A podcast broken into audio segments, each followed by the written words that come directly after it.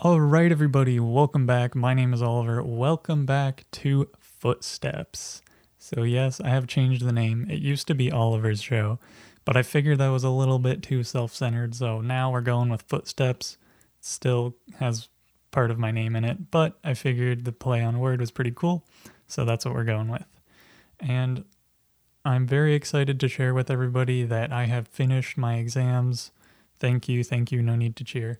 Um, and I think everything went pretty well. It was it was not a fun time, but they're over and I honestly couldn't be happier right now.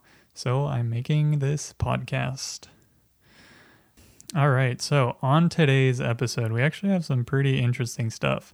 Um, if you guys haven't heard recently, apparently um, the government of Canada, Health Canada, has um, accepted magic mushrooms as a form of psychological therapy.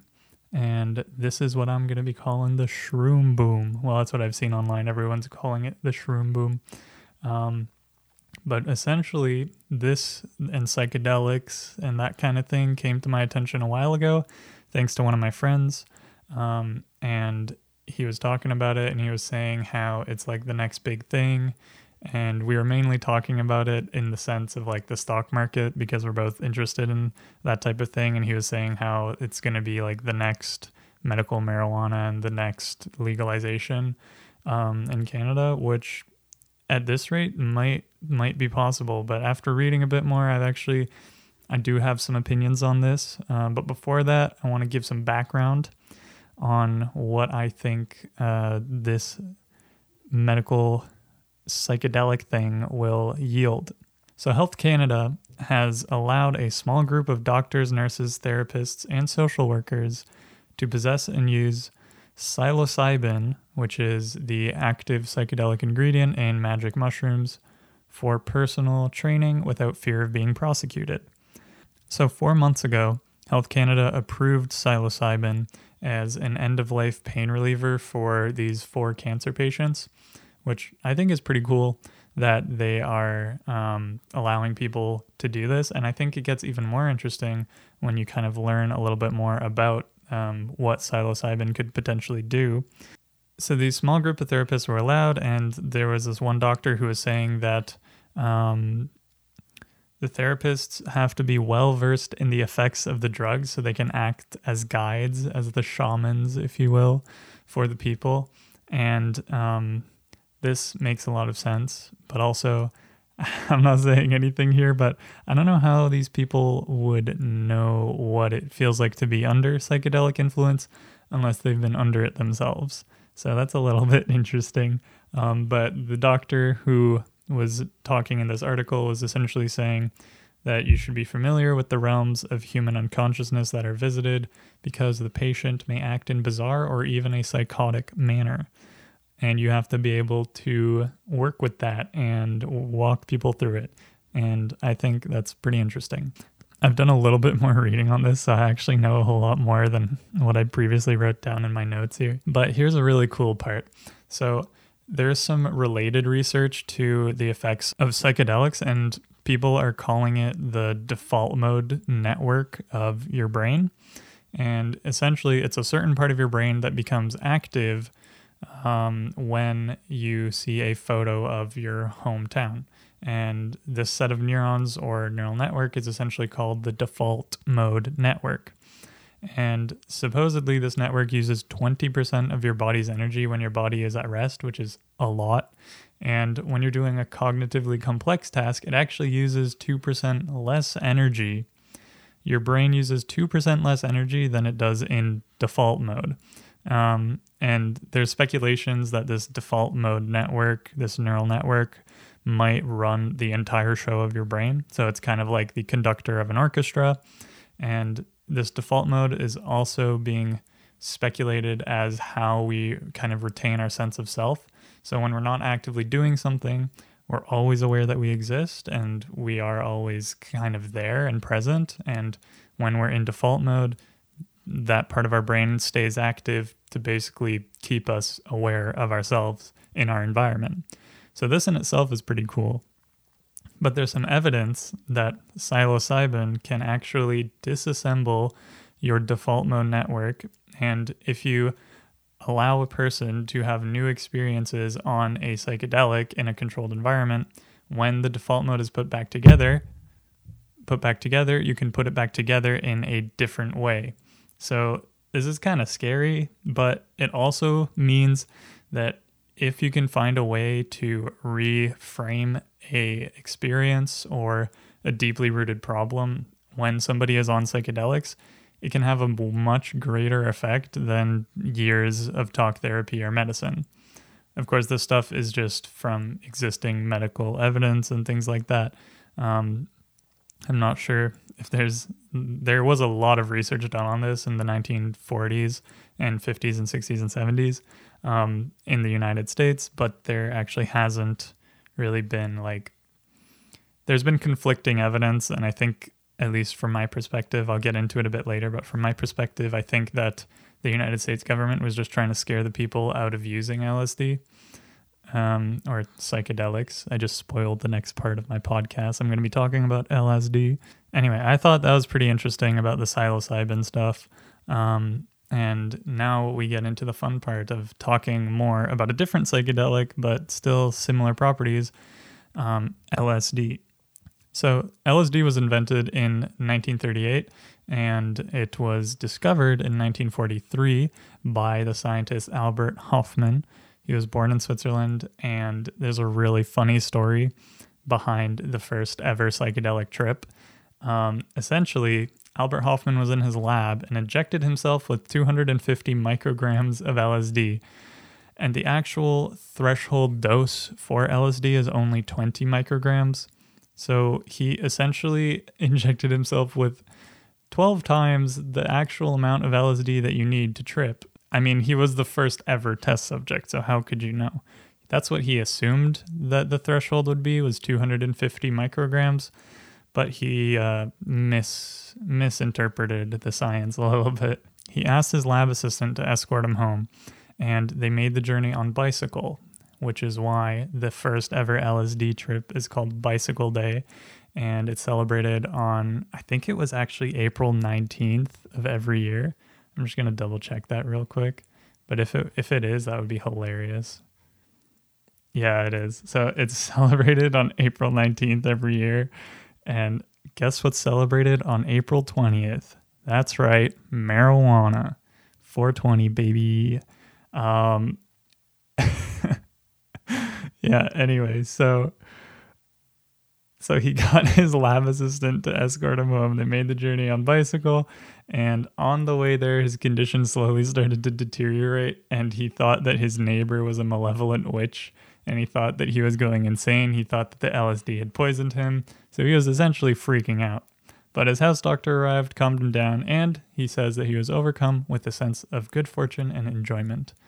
Um, he later wrote in his journal At home, I lay down and sank into a not unpleasant, intoxicated like condition, characterized by an extremely stimulated imagination, in a dreamlike state. With eyes closed, I found the daylight to be unpleasantly glaring. I perceived an uninterrupted stream of fantastic pictures, extraordinary shapes, with intense kaleidoscopic plays of colors. After about two hours, this condition faded away. So, I found that to be really funny that this doctor just went off and injected himself with LSD and tripped. And essentially, what you associate with LSD and like all of those like colors and everything was experienced in the first um, LSD trip ever. And this Wikipedia page that I was reading about LSD actually continues to go on and talks about how LSD was tested extensively in the United States, and people wrote papers about how uh, LSD was given to Alcoholics Anonymous people. And after about one year, 50% of the study group had not had a drink, which was a success rate that has never been duplicated by any other means. Um, and there was other research that said it can like help with mental illnesses. A bunch, all of these doctors and things were taking it, but there was a certain point where the LSD started to leave the lab and uh, people outside of labs began to, like the general populace began to take LSD. And it is around this time that the government of the United States was like basically told the producer to stop producing LSD and um, and it would only be like LSD could only be used for scientific research. Um, and yeah, the government basically uh, came out with their own paper saying that, like, basically debunking all of these claims that people had made, um, and that LSD can cause like panic, psychotic crises, and uh, flashbacks. And this one I actually have heard of. Um, and they also did some like weird stuff, which I'll talk about a bit later. Um, but the flashbacks thing is quite interesting to me. I actually heard about this from my grade 12 chemistry teacher. Um, we were sitting in chemistry class, and he essentially was talking about LSD because it was um, it was like basically the mirror image of a very common drug that you can find like at a shopper's drug mart. Um, that's like where you go to get your prescription medications in Canada, if you don't know. Um, so you could find this these things at Shoppers Drug Mart, and it was basically I think they called it like isometric or something. That's like a math term, but I think it was something like that. It was a mirror image of a very common drug that you can find at the drugstore. So he kind of went into like this whole story about how LSD can cause people to have like unlimited trips essentially and just like out of the blue you just start having these like these like trip episodes and like people that were completely normal if they took like 100% LSD they would have these flashbacks. And also people who were completely normal like sometimes they would take LSD and then have like um they would basically lose part of their uh like memory. They would lose most of their long-term memory and just kind of become like a shell of a human and now that there's more research about the uh, default mode network, this actually in some ways makes sense because if you can deconstruct your default mode network to the point where you lose like your sense of self, like those memories were probably still there for those people. And again, I don't know if this is 100% confirmed. I'm just restating things I've heard. Um, but essentially, what I'm thinking is that these uh, default mode network, it could like you could disconnect some memories from like the network and a person might just completely forget a good portion of their long-term memories including things like their name or their birthday right? Yeah these flashbacks uh, make sense because you could like have a really interesting like i don't know vision or something on lsd and then uh, it could you could basically attach it to your resting state network and then continually repeat a bad experience over and over and over again. So there are risks, which is why people like the doctor from earlier was saying that you should be doing this in a controlled environment, which makes a lot of sense.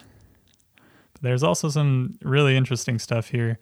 There's a guy called Timothy Leary who essentially, um, I think he was a guy who wrote a book the psychedelic experience, a manual based on the Tibetan Book of the Dead, um, which is like I think it was like the go-to psychedelics book um, back in the '60s, and uh, and yeah, and then there's like a bunch of things about recreational use, and uh, I really liked the stuff about the artists.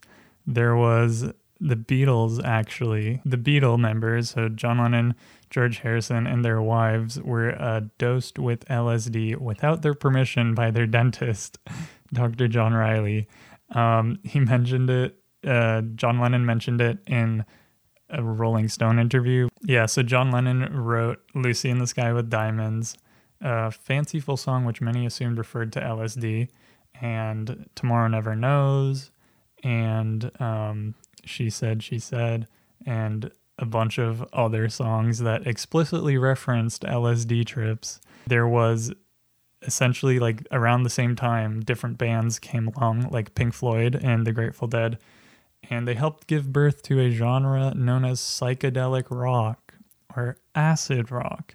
I never heard that second one before, but now that I remember, I don't know if you guys ever watched the Yellow Submarine movie, but there are some parts in that movie with tons of like kaleidoscope colors and just like really interesting, um, I guess, images and visionary. And even when I was in high school, I that movie like seemed to me like somebody would be tripping on LSD when they made that.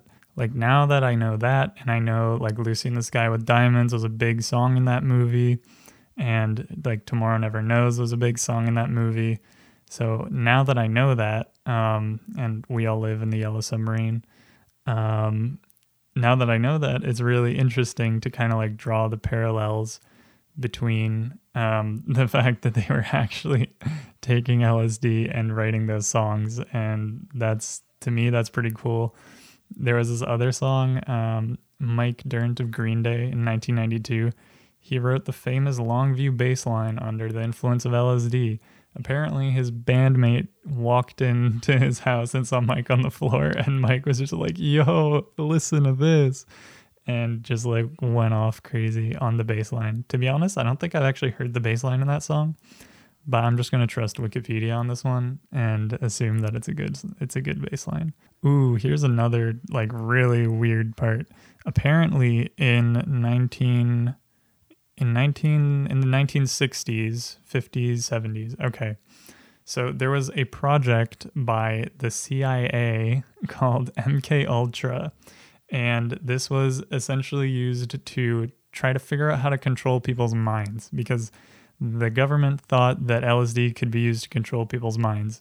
And the way that they did about the way that they went about doing this was essentially giving people LSD like the general public without their knowledge and then like tracking what they would say and what they would do and like how they would feel in labs and things like that and it's just like wow that would not fly honestly if that's what they were doing in the 60s i'm curious what they're doing now um but but like wow that's of all things to be doing it's like the this program like ethically not sound whatsoever. Um, but they conducted that LSD's effects are too varied and uncontrollable to make it of any practical use as a truth drug, which makes a lot of sense. Um, that it is like unpredictable and uncontrollable. Now we're talking about psilocybin, um, which I actually psilocybin, which I think is specific to uh, magic mushrooms. Um, and I don't think it's actually like in LSD. I know that LSD has a different kind of like chemical structure. So LSD on its own is actually like um, the name for a uh, chemical compound, lysergic acid diethylamide. So that's actually completely different in its chemical structure from uh, magic mushrooms, but seeing as they both kind of cause similar effects, I think that it could be even that like magic mushrooms might have less of the unpredictability of LSD, which is why people might be uh, like approving it and using it and things like that. And the government might be more accepting of it. Um, so that's one of my explanations as to why the government has all of a sudden decided to allow the use of psilocybin in testing.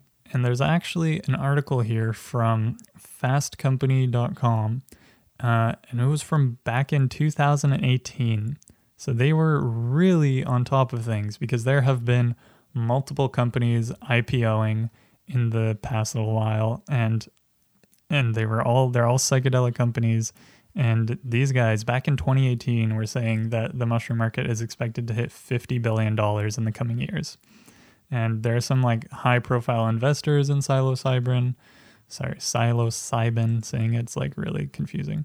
Um, but like in MindMed, there's Kevin O'Leary and Bruce Linton. Peter Thiel is invested in Compass Pathways. And there's this other company which has a plan. I think they called it Mushroom to Market Strategy um, called Champignon Brands, and they are Canadian, as most of these companies end up being, because for some reason Canada seems to be ahead of the curve when it comes to um, legalizing things like marijuana and now psilocybin for testing. Um, very progressive country. yeah, so very interesting stuff. These companies, as of about last week, really, really took off because of the news. And generally, since most of them are penny stocks, don't have any revenues or income or anything like that, they're heading right back down after people have, you know, hyped their hype up and now it's going to go back down. So I'd say if you do want to get into the psychedelic um, drug, like psychedelic stocks to try and get ahead of this, I don't know if it's going to end up being legalized, but seeing as Canada was one of the first maybe not the first, but one of the first countries to re legalize marijuana after banning it whenever they did. I think it's entirely possible that they re- they legalize um, psychedelics like magic mushrooms sometime in the near future. Although it would take a more progressive like prime minister and more progressive politics in order to do that. Um, and obviously, Trudeau was the one who kind of pushed through the legalization of marijuana. Um, but I'm just saying, like, in the future, you might not have that kind of political support for this type of thing. Um, so, you know, it really depends. But I do think that if people get educated enough on it and they move forward, um, and like as the younger generation grows up and they kind of their beliefs switch a little bit and become more progressive, and I'm sure anyone born like, I don't know, like in the 60s, 70s, even 80s, and went to like uh, music concerts or something, I'm sure they would support it. So, and I do think that at some point this will get legalized. So, as I was saying, if you want to get in on it, I would do it sometime in the upcoming weeks. Um, I don't think there's going to be any news. So, get ready for your investment to get absolutely crushed. Um, but you know, if you want to be if you want to be in, you know, relatively soon, I would I would say just hold off for a little while and then buy in sometime in the new year, and just hold for a long time. And who knows, maybe one day you'll have thousands of dollars because of it.